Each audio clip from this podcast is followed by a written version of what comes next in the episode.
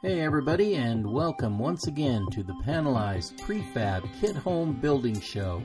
With me in the studio in his usual seat is the president and founder of Landmark Home and Land Company, a company which has been helping people build their new homes where they want, exactly as they want, across the nation and worldwide for what, 25 years now, since 1993, and that'd be Mr. Steve Tuma. Steve, say hello to the listeners if you would. Hello, home world. Panelized home building world. Yeah. Uh, uh, we um, we've been having some fun with the last couple of uh, podcasts, the last few, and I wanted to kind of uh, get back on, um, you, you know, sort of on track as as far as uh, just talking about some real basic uh, problems, uh, issues that people come up when uh, when building, and basically just kind of go over what I I believe you know a lot of customers just have these questions that that uh, Landmark uh, is is fully qualified to answer. So if you're ready, I'm ready. Yeah, let's do it. So I'd like to uh, some a couple things I've written down. One of them we we haven't talked a lot, in fact, hardly any of uh, in all these podcasts uh, about uh, landscape design and how important that is to you know the health of the house in general. I mean, obviously. Uh, landscape designing um, lawns, gardens, things like that. They're, they they they should um, be for more than just you know uh, putting plants in. There should be, uh, in my opinion, there's got to be another uh, sort of reason why you might choose certain uh, certain landscaping over another. Can we get into that a little bit? Yeah, it's it's it's really interesting because I think when you talk about landscaping, people are like, "Oh, where do I put my petunias? Where are the tulips? Where's my pine tree? Where's Right. where's this? Where's that?" And uh, there there's actually deeper reasons for landscaping. It's not just the beautification of the area, but you got to watch a lot of landscaping. I, I think all of us have heard about all the fires in Colorado, the West Coast, and mm-hmm. Canada, every, everywhere. And these fires are getting bigger and bigger. So a lot of landscaping is a design to make sure that emergency vehicles and and the emergency personnel can get to your house. Mm-hmm. So, for example, you don't want to build a house in a big forest that's prone to fires and just have a hedgerow all the way around it so no one can get to your house. Right. So a fireman couldn't get up there. So in a lot of those places, there's a abatement procedure showing that you've got to have a certain distance between bushes. Um, you can't have certain plants or certain boulders, you know, so that a fireman's got to, you know, rock climb to get over your house. Sure. So, in in some of those areas, we're able to work with people on the landscape design or site planning to make sure that the house conforms with the requirements for that area, because it's it's an innocent situation that people don't realize. It might be like, hey, I want to put a row of apple trees across my front yard.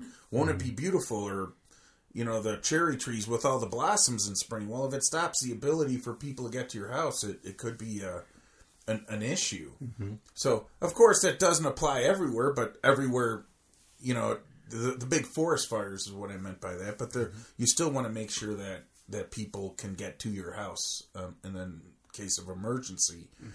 And and another thing that people uh, don't always look at is is how your landscaping affects your drainage. All right. Yeah.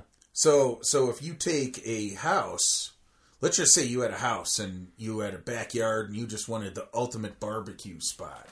You know, an area for you know where you're going to put cement down and different details and have cement around a pool so it's easy for people to walk in, you know, they're not walking across gravel or dirt, mm-hmm. you know, in front of the house. Sometimes people don't always realize that water doesn't go through cement. It rolls across cement until there's a point where it can drain. Mm-hmm. So sometimes what happens is by someone putting a lot of cement, say around a pool, suddenly there's an increased water flow across their property or into a neighbor's oh, property. oh right Yeah. So there's a lot of situations where um, people might want to consider that, and we can help them with the designs to make sure that they don't create an issue where they flood a neighbor's lot or they flood a different part of their their yard. Um, and you know, there's bigger storms everywhere, so more more water's there. So it's an important thing to to take a look at that. Now, if you're out and building on 50 acres and you know you're you're kind of out there and the only house on the property, it typically isn't as big of a concern, you know, for drainage issues, mm-hmm. but it is something that you want to consider because you don't want to have a walkout basement in the in a ravine. Mm-hmm. You know, just different details. I mean, you can do it and take advantage of it, but you've got to design things certain ways to make sure that water doesn't enter the house. Mm-hmm. And and you also want it to be safe. You know, you don't you don't want to have a walkout basement and have a two foot drop down a cliff. so, you know, there's uh there there's a lot of details, and again, it, the 99 out of 100 people you say hey let's work on your landscape plan. And they're they're thinking about where they're going to put their petunias and tulips. Right. they're not thinking of that. It's kind of water flow. It's access for emergency vehicles and stuff to make sure that it's uh that that it's taken uh that it's taken care of properly. Well, there was a there was something that came up um, in an earlier podcast that I wanted to to revisit. Uh, let, let's say because we talk about building on slopes and hills and you know things like that, but how do I make a decision? Like, I, I, let's say I buy a, a plot of land and I'm building on the on the side of this hill.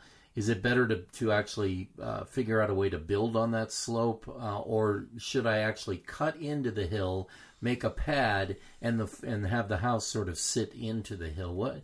How how do I make decisions like that? Well, that's a pretty interesting situation because, um, you know, a few years ago, you, you'd hear about landslides where houses that have been places for 40 years, nothing's ever gone. And then one big rain comes along and suddenly there's a landslide and a couple houses are on it. Suddenly these houses go skating down the side of a hill. So as the code people and engineers look at this, they realize that certain things have to happen. So in some situations, there's there's certain calculations that depend on the slope of the hill, and if it's better to have the house kind of crawl down the hill, or if it's better to cut into the hill and create a flat pad, and then like a retaining wall holding the part of of the Sure. the wall there. It really is project by project because it's not just how is the house going to sit properly. It's how are you going to have proper access. You know, driveway access. A lot of places they don't just want to know you have a driveway; they want to know a fire truck or emergency vehicle can get in there and also return. So that's that's when it's good for us to uh, work with the civil engineer and the structural engineer and have a conversation on on the best approach. In general, it's cheaper to build on a flat pad than it is on the side of a hill. But a lot of this really depends on the soil conditions, uh, the the local scenarios and code applications, as well as as the house design. Sure. So there, there's uh we've even done some houses that project over and can cantilever over and have like piers sup- supporting the, the house below. So Like uh, Malibu, Malibu, California, case in point. right now, some of those can get pretty expensive. Right. So it's it's something where you you've really got to look at the budget, and sometimes that's a deciding factor. If someone's got a little bit higher budget and being higher up a hill creates for the ultimate view, maybe it makes sense. But uh, you know, depending on where you're at, it would matter. So you bring up the situation that that that decision will also vary in different places. It's different of what people consider a hill to be. I've I've seen people call five thousand foot mountains hills just because it's a local thing, and then I've I've seen in other places where there's this rolling hill that goes up twelve feet, and some people say, "Oh, look at that mountain." Right. You know, so sometimes you can use that to your advantage. So in the case where there's, you know, a rise of 5, 10, 15 feet, you might be able to put a lookout or a walkout basement, enhancing the use of, of the home for that particular piece of land. So it is a good thing to, to review. Um, sometimes you can just send us pictures and we can look at it and give guidance. Some other times you need a civil engineer to go in and, and really figure out the way to do it. The civil engineers in more areas where there's more sophisticated building departments and more complex building and, and like true mountains. Um, but in, in places where it's like rolling hills, like the Midwest or South might have, it's, you can generally just uh, you know figure out how to how to put a, a pad there or, or have a walkout basement or whatever it may be to uh, to to adjust it. But that that's a really interesting situation because this is kind of one of these little hidden situations that it can really affect the cost of your home. So imagine. it's so it's a good idea to have an understanding of of how to best use your land if you've got one of those more challenging uh, situations of building on the side of a hill. Um, there's also other things that come into it. A lot of people will go through and say, "Oh, my house will fit on the side of the hill." Well, if you're in an area with septic, you also need to know that your septic will work. Oh, right, yeah. So you got to make sure like your driveway will work, your septic will work. You can work in all the setbacks and different details. So it's it's something that's easy to overcome with the right information, and that's why we say if it's more of an extreme situation, get a civil engineer. Most places where it's more extreme, the building department will dictate a, a grading plan. Right. Well, we're talking about pads, and there's a question I always wanted to ask you, and I haven't, because we talk about pouring foundations and building a house on it and have them fit the design.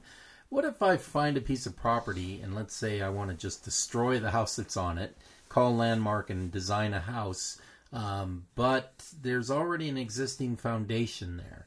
Um, wh- what's involved there? Well, that's that's interesting because those projects come up. We've done quite a few of them, and sometimes existing foundations are there because people just stop building. Sometimes they're there because people are demolishing an old home, or in the case of the burn situations, um, they Oh yeah, they they that. might you know for insurance reasons and codes and building department they may have to build on that exact same footprint Oh right, yeah, of course. that that that they had. So existing foundations can be tricky because we've had people go through and they say that they bought a, a farmhouse from 1890 and they want to use the existing foundation. Well, the chances of that foundation passing code are probably z- zero. Mm. You know, unless mm-hmm. they just happen to build some super sophisticated foundation. But there's also the approval by the building department, and then there's some also common sense. So someone might go through and say, "Hey, I'm going to build this half million dollar home, and I want to use this 1950 foundation." Even if the building department says it's good, you might want to wonder, "Hey, is it still square? Is it still level? What is the footer like?" We had that on the East Coast in uh, Charlotte, where there was an old foundation. The building department requested a check. There weren't footers. There weren't. They just weren't there. Right, they just had a wall going down, so an Right. eight eight and eight foot poured concrete wall going straight down without footers. So mm-hmm. initially, upon looking at it, you say, "Hey, that that looks like a foundation. It's been there for a hundred years, or, mm-hmm. or even if it's twenty years, mm-hmm. you don't know to the standard that it was built." So a lot of this, the building department will send someone out, or they'll ask you to get a builder or a, an engineer to review to see if it's viable. Um, little complications can come into it, but we understand what those complications are, so we can do it. We're we're working on a project like that right now, where the building department says, "Hey, the foundation's great, you can go use it." But the particular home that they had needed a post in the middle. It was a chalet design, so this post had to go from the foundation going all the way up to the the ridge beam to carry a load. The problem is we didn't know if there was a footer underneath the cement slab in the basement mm-hmm. to support the point load of this post. It showed on the original plans that were approved that it's there, but it didn't show dimensions as to where it was or Right. what size. So, do you assume that it's kind of centered? Mm-hmm. Or do you think that maybe they just didn't leave it there? So, what we did is the customer verified the perimeter walls. We redesigned the roof system and the floor system so that all the weights were carried to the exterior wall of the house. Ah. We didn't have to have posts. So now we ended up with a chalet with a clear span in it so that the living rooms and all these different situations were wide open.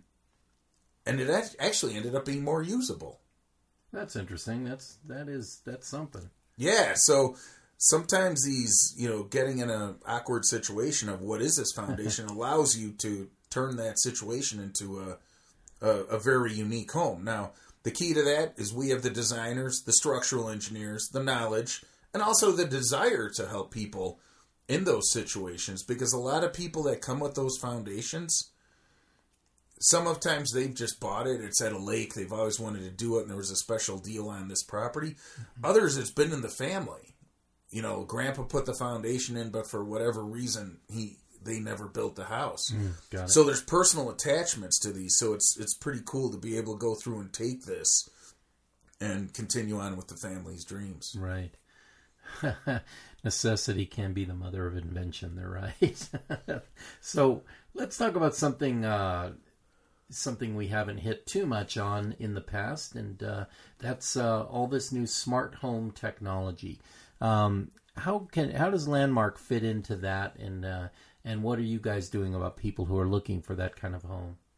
Well, the smart home technologies are becoming more and more prevalent. You know, first people had these home assistants where you could say, "Hey, so and so, what's the weather?" or "Hey, so and so, play the song," mm-hmm.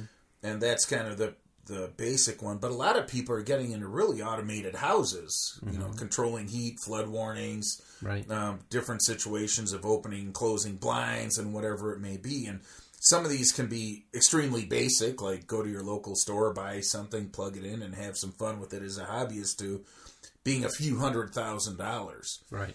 So, what we can generally, if someone's wants to design their own system, we could work with them on the plans and you know, kind of the hobbyist guy could say, "Hey, I want to do this. I want to have this light controllable so that mm-hmm. when I drive in the driveway, it senses my car and it knows that I want the house at this temperature and mm-hmm. you know the, these lighting conditions with this music." And then also, there's other people that work with, you know, the pros that are getting into ultra sophisticated, leading edge technology. In those cases, we can go through and uh, supply CAD files or different situations so that they know exactly what works. Um, sometimes people say, "Hey, why do you why do you need a CAD file for uh, you know where, where to put a, a, socket or a smart socket or right. something like that?" The reason being is you never know where there's a structural member that they say, "Hey, I want I want to put a TV here. Is there the right structure behind it to hold the TV?" Mm-hmm, right. Or you know different lighting situations or, or or whatever it may be. And what's interesting about this is a lot of people look at this as it's a convenience, you know, just to sit there and say, hey, I'd like to listen to this blues song and, and have it play. Well, a lot of these are becoming um, accessibility and mobility issues for people that have restricted movement or eyesight or whatever it may be. So sometimes people will, will have that, or or they have a system of knowing that there's movement in a house. So let's just say you had an elderly friend or relative, there might be motion sensors in a house. So you don't have to call them every five minutes. You could just say, "Hey, there's been no motion. Let me go check on Uncle Fred." Mm. That type of stuff. So a lot of people are, are really getting getting into these technologies for the enjoyment and and also for quality of life issues. Right. You know, we've we've kind of talked about something a few times before, but I don't think uh, I don't think we can talk about it enough because I think people run into this a lot, and that's you go to an area, you're going to build a home in a certain location, and the building department in that location just has to happens to be super picky. And uh, what role does a landmark play in a situation like that? Well, it's pretty interesting because a lot of people think they have the pickiest hardest building department, and maybe in their area or their experience it, it is. Mm-hmm. But we've likely, you know, when we've worked with different building departments in the U.S. and in Europe, we've likely run into situations where we've had more complex scenarios that we've already worked through. Oh, right. We also have the team of people that has a lot of knowledge to understand it. So a lot of times when people say, "Oh, it's picky," it's because their friend did something or someone uh that didn't keep up with the codes, um, you know, tried something and they chose not to learn what was required. So therefore, they call the building department picky. Right. I would say since 1993, I've run into three what I call picky or unreasonably picky building departments. Mm-hmm. That means there's hundreds and hundreds and hundreds of other building departments that are just wanting to make sure your house gets built right. So, right. so to us, we don't look at it as being picky. They just happen to ask things that make sense to no one else, and or that they have special, you know, quote hot buttons on, on what they want. So we we have an ability to go through and and get the the information. Um, one of them was in Ohio, where a building department decided to ask us the allowable size of an air bubble inside of a poured concrete What? foundation. Wow, that is picky. what was interesting about that is here's someone in a moderate climate asking a question that should be applied in a colder climate. Mm-hmm. So I call the guy up. I say, This is interesting. Why are you asking this? He goes, Well, I used to work way up in the north, and now that I moved, you know, to a moderate climate, Ah, I thought it was important. I said, Okay, that explains why you're asking it. It was something that in, in the winter po- in the winter pouring of uh, cement, they put certain chemicals in the cement so that it can cure in colder weather, and that affects it. Well, he was just asking the thing that was important to him in a place where it didn't apply. The cool thing about it is we got the answer, and and and we answered that. We've had other situations where people want to put synthetic grass in their their yard um, for an easier to clean dog run, uh, for water savings, for savings on uh, on uh, you know lawn, lawn care fees, wh- whatever it may be. This wasn't an area that involved a drainage plan. We had to document how water would pass through the synthetic grass mm-hmm. to make sure that um, it didn't create a, a flooding issue for, for a neighbor. And then the, the geotechnical engineer had to verify that there was enough of a support and flow rate for, for that to work properly. Mm. So sometimes these odd and seemingly crazy requests do have a fundamental version. It's just that not every building department asks them. Most building departments, 80% of what they ask is extremely similar. They want to know that, you know, your hallways are certain widths, your windows are egress so you can get out. They want to know that you've got energy efficient uh, heating and cooling systems. They want to know your foundation's built right. But sometimes you get to these extremes, and so far, no one stumped us. Every customer's got a, a building permit, and, and we've, we've worked through it. So uh, sometimes, even though the inspector may sound like he's being picky, the codes are, are put in place mainly for safety issues and to make sure that the home is solid so that it, it stands in 10 years, 20 years, 100 years, so it doesn't devalue the, the neighborhood. But even so, people shouldn't be concerned about their plan check person. We've been able to uh, to to work through issues to to make it happen, and and we, we have the knowledge to, to help people. So you're you know people will take care of our customers. So what you're saying is is that um, building departments aren't necessarily trying to keep you from build your house, no, no, it, it, it, it may give that impression, right? but generally they just want to know that it's safe. You know, like there there was a person I was talking to that wanted to do something and to to squeeze little space, uh, an extra bedroom and a like a bonus room area above a garage. They had this great idea to have like a an 18 inch wide hallway. and they said that this room would work, and I said it's three feet, and he said, "Well, why is Big Brother telling me what to do? It's my land."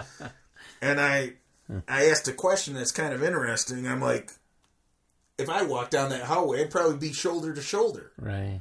So if there was an emergency where you needed medical help or get out or just, Yeah. Good luck. oh yeah, or, or you happen to be walking down the hallway when your big dog is and you get stuck in there, you know that that's the point. So even though it may not sound logical, sometimes if you think about it a little bit, there, there's a reason for it. Mm-hmm. Now I'm not an advocate of building departments taking our life over, telling us that that we want to build. But I think it is good to have a, a scenario where you know your structure is solid, the foundation's solid, your your water is going to be heated properly, your cooling system is going to work properly, because there are contractors and people out there that'll go for the low bid, mm-hmm. and suddenly they find out their furnace isn't big enough Right. strong enough, or their air conditioner isn't good enough. Mm-hmm. So in those cases, we're able to substantiate situations to make sure that that things are are done right. Mm-hmm. Ultimately, you don't want to spend a dollar and then later have to go back and spend more to fix it. We mm-hmm. we want to do it right the first time. Let's talk a bit about basements. Now, here in California, basements are not really a thing, but in other parts of the country, they're a big thing. And some people wouldn't, wouldn't even think about building a house without a basement. Um, uh, let's talk about the de- designing basements from the get go and and how that process works. Well, the basements or the foundations are interesting, and yeah, generally, like you say, California, you know, the Southwest, it's uh, it's a lot of slab foundations. Florida, uh, Florida, there's a lot of slab foundations, but we're getting more and more customers wanting crawl spaces. So sometimes the foundation design is a result of you know just what's customary in the area, and other times it's a result of the ground conditions. So, mm-hmm. like we talked about, a slope piece of land. If you have a slope piece of land, you might be able to put a walkout basement. Suddenly, your basement area becomes a little more livable instead of just an enclosed cement wall. It there's a a wall on on one side where you can go in and out. You could have a drive under garage. You can have mm, extra space, an in law apartment, whatever it may be. Right. So, in California, we have a lot of customers that build in mountains, so they do have walkout basements. Mm-hmm. Now, if that same customer was building, say, in a flat desert area, say like Coachella Valley or something like that, it's more likely if they're in flat land that they're they're going to be building on a slab. But if they put a little slope to the land, maybe it'd be a stem wall crawl space. Mm-hmm. But I think that what you were getting at is using the basement. So, just like the house I spoke about just a, a few minutes ago on an existing foundation where we were able to create a floor system and a roof system where we wouldn't need posts. Mm-hmm. The idea, let's just say you had a drive under basement. You can do different things. And let's just say this house is 24 feet wide. And on the 24 feet side, you had two garage doors where you can drive into your your your your man cave, your garage, your mm-hmm. you know your recreational vehicle storage, what- whatever it may be. Typically, you'd have posts going down the middle, right at the center, at the 12 foot side, and then the floor joists above would be 2 by 10s or 2 by 12s, spanning from the outside foundation wall mm-hmm. To the center beam, and then from that center beam to the opposite foundation wall. So you'd have a post. So, Steve, every every guy knows, every woman as well knows that no matter where that post is in the basement, it's in the wrong place. If you put a pool table there, you're going to be at that shot where you're just going to win the tournament, and that post is going to be there. If you're a guy that likes to do his own oil changes, that post is going to be right where where where the jack needs to be. Right.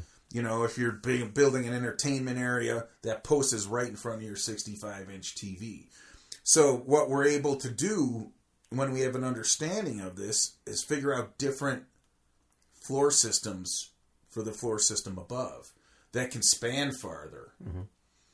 So then, like on, for example, this 24 foot wide home, we can go with engineered I-joists so we can get rid of the posts and the beam in the middle. Mm-hmm. Suddenly, you have a 24 foot wide open area Right. that you can do whatever you want. Um, we can also get into open web floor trusses that can span extended lengths 20 30 feet without huge issues mm-hmm. and within the open web floor systems you can run ductwork and plumbing so it's not hanging below your floor mm-hmm. the idea being that we're talking about is the usability of this this basement so if you have an eight foot basement wall with a four foot cement slab on the floor, that gives you, give or take, seven feet eight inches. It's actually a little more with the plate height, but for easy math, let's say it's seven feet eight inches. If you have a floor joist going across there and you decide to run duct work or plumbing or whatever, suddenly that duct work might hang down a foot. Mm-hmm. So suddenly your head clearance in certain areas is six feet eight inches. Right. Okay, maybe it's in some areas, maybe it's all the way across. Well, if you could take that same ductwork and put it within a floor truss, you have that 7 8 ceiling height. Got it. So there's a lot of work, like we're talking about, in the upfront work of designing the home properly so that if you're going to use this basement as an additional family room, office, workshop, you, you have uh, a ceiling height that's advantageous for, for what you do. So that that's that's uh, that's an important factor, and it's easy for us to sort it out. We just have to have a conversation to figure out, hey, what are you doing with your basement? If someone says, "Oh, I'm just putting boxes down there at storage," that's a different story than if if you know your in-laws might move in in the future, or if you're gonna you know have your hobbies of you know home theaters, bike repairs, wood shops, stained glass, craft shops, whatever it may be. Now let's uh, let's move out of the basement and upstairs, and um, let's talk about uh, uh, you know kind of specialty rooms like uh, like um, we had mentioned in the uh, in I think our last podcast about people um, uh, designing home offices and people telecommuting and and um, what about things like that or like uh, uh, convertible room design? You know, rooms that can become uh, two rooms, things like that. Well, that that's that's really interesting because of what's happening, you know, with the internet and people's jobs and and uh, gig economies and and different hobbies and different economic situations is is people almost need to have homes that have multi uses. Before, you know, someone might say, "Hey, I need a three bedroom, two bath, dining room, living room, kitchen." It's extremely rare that someone starts talking about designing their living room. It's more of a great room or a mm-hmm. gaming room or a convertible room that it's the home office, but when the grandkids or guests come over, Right. that home office becomes that. So, mm-hmm. way back when people were building McMansions, you say, "Hey, just put a, another wing on the house." Mm. Well, the the world isn't like that anymore. So people are kind of condensing the design to to have these kind of flexible areas. Sometimes the the different furniture works that way to to give rooms flex. You know, Murphy beds, different situations where rooms are flex. But the one that everyone will relate to is depending upon what age you are. Way back, you probably sat down at a kitchen table or dining room table and ate dinner with the family or lunch with the family. Right. Now They're snack bars. There's islands in kitchens, Right. and things are kind of on the go more, or people's work schedules are different. Mm-hmm. It's it's a little bit of an, a more informal. So I think people will see where the dining room is kind of phasing out. The great room is phasing in. Gaming, entertainment areas are coming back in as well. Mm-hmm. Well, if you're someone like most people, where you've got a certain amount of money and you you this certain amount of money, you've got to get a seventeen hundred square foot room home. Sometimes that family room becomes a gaming room. Sometimes that uh, that third bedroom becomes an office or, or whatever it may be. So that that's what we're able to work on on these different uh, design elements. They call it universal design, so that there's more flexibility in the space that you have, and sometimes a, an individual space becomes a, a, a multi-use situation, and sometimes these multi-uses aren't necessarily just now. You know, if you look at as kids grow up, they might need different bedrooms, they might need different game rooms, they might need different homework rooms, there might be different hobbies.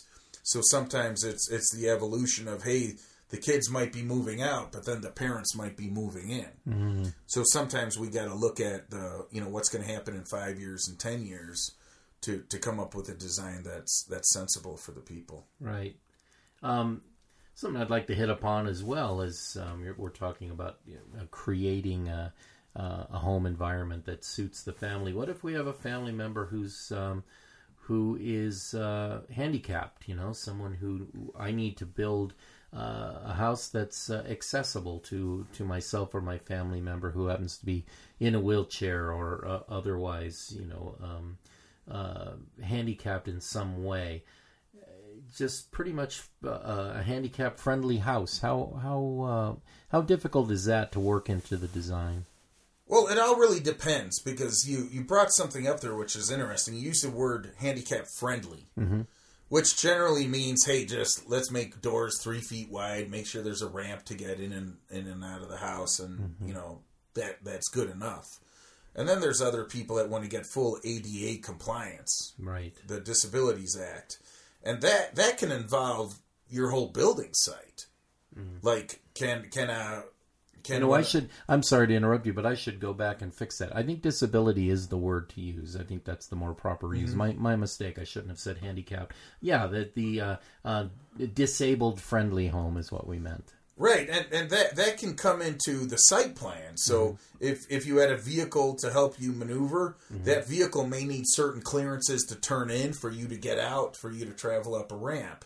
Um, and a lot of people think of the disabilities of being a physical thing, maybe where it's a mobility restriction. It could also be a visual restriction. Mm. right? You know, or diff- different things like that, or an arm, or or what, whatever it may be. So we are capable of going into the full ADA compliance if that's what someone chooses to do. Most people just say, "Hey, I, I want to know that I can get through a three foot door, that you know my cabinets are here, that that I, that I can move around and, and take it from there." Mm-hmm. So depending upon the depth of what someone chooses to do, we could do the quote friendly where we're just doing the simple things, wide doors, easy access ramps, Sure. or you, or you can get deeper into it. You know, where do you locate electric sockets? Where do you locate light switches? So if if someone you know is restricted, they can access it, and and I think that kind of gets back into the smart home technologies. Right, right. You know, when when someone could sit here and say, "Hey, call my mom," you know, or or have a little signal go back to say, "Hey, there's movement in the house," you know, the person's likely to be okay. It it it it really really helps. So uh, we're we're capable of doing that um, to whatever degree someone would would choose to do it. Before we close out today, I want to give you a chance to do something that uh, we we haven't done on the show before. I just want you to kind of give me some anecdote that you've come across that you think might be interesting uh, to our listeners. Just anything that's happened in your 25 year career at Landmark. the the the weirdest thing, you know, there's always stuff that happens. You know, there's something here and a, you know, someone gets a survey to find out that the the city has a different lot record in their name. You know, mm-hmm. weird weird little stuff, or mm-hmm. they think the sewer connection's in the back of the lot, and then they find out it's at the front of the lot because something at the city wasn't recorded right, or a surveyor made an issue, or mm-hmm. or whatever it was. One of the absolute weirdest ones, and it was in a rural property in the Midwest, we, we get along with our customers and we have a lot of fun. And mm-hmm. this guy's name was Gene, and he calls me up and he says, Steve, with a couple little expletives, you won't believe what I just found in my yard. And I thought there was like a bobcat or you know, Right. neighbor's horses running around or you know who who knows what's going on. And and him and his family were doing a lot of the work. They're doing the excavation, the electric work, the roofing. They they just mm-hmm. had the family in the trades. Mm-hmm.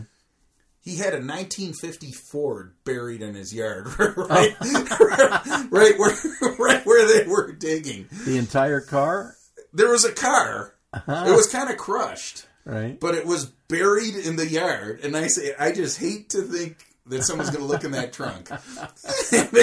like to bury a complete car. So, Right. so that that's still one of those things. You know, weird things have happened. People excavate and they find granite, or this happens, or that happens. But it, it's just one of those things that it kind of takes the cake, and to think that that uh, it wa it was uh, a, a buried car. Was was the story ever found out how that car got there?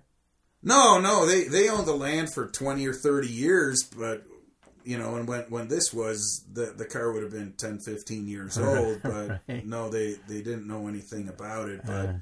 that that's that's the point. You know, how, how are you going to know that until you excavate? You know, it's not like there's you know pre-excavation car searchers out there. I guess you get a huge metal detector, but yeah, that that that was kind of uh, one one of the the weirder, funnier things That's that that, that I that that that I that I remember, and it was just uh, oh, then another one. Bring bring up a, a, a one of the basement houses. Uh-huh. They the people had a basement that they had forever, and they're showing it to me, and they just got back from grocery shopping, and uh, they had this grocery bag on the counter, and it was just going crazy, and I couldn't figure out what it was. They apparently left their door open, and a little baby raccoon came in, started to just eat their cereal and throw it all over the room. So, yeah, it's always fun. There's always a story. Those are two of the weirder ones. Awesome. Well, um, as as so often happens, we do run out of time here on the show. So I want to thank all of you for joining us again, listening in on the panelized prefab kit home building show. And uh, as always, before we go, I want to give Steve a chance to let people know how to contact Landmark Home and Land Company. I I think the best way is people can look at it at any time is our website. The company name is Landmark Home and Land Company. The website is lc.com. That's like L is in landmark, H is in home, L is in land, C is in company.com. And uh, you can peruse plans, just see different discussions on different topics, see some videos on what we can do. And you can send a message through there at the email button, or you can also call us at 800 830 9788. And uh, Mike will answer the phone and he can walk through the preliminary uh, phases. His email is mike at lhlc.com. Or you can contact me and my direct email at landmark at lhlc.com. And we're very responsive and proactive. We, we want to help people uh, get get the right home. They're, they work hard for their money, and we want to make sure they get the best home uh, possible. Right, so. and and I would encourage all all of our listeners to go to the website, to go to lhlc.com. There's great information on there. Um, so many design possibilities you can't even believe, and some amazing videos. There's tons of videos on there. Um, you know, basically showing the process of panelized home building from A to Z. And if if you're looking to get that uh, that visual, there's a lot on there. So uh, once again, we're going to say adios for Steve and myself. Thank you everybody for joining us on the Panelized Prefab Kit Home Building Show, and we will see you next time. Have a great day.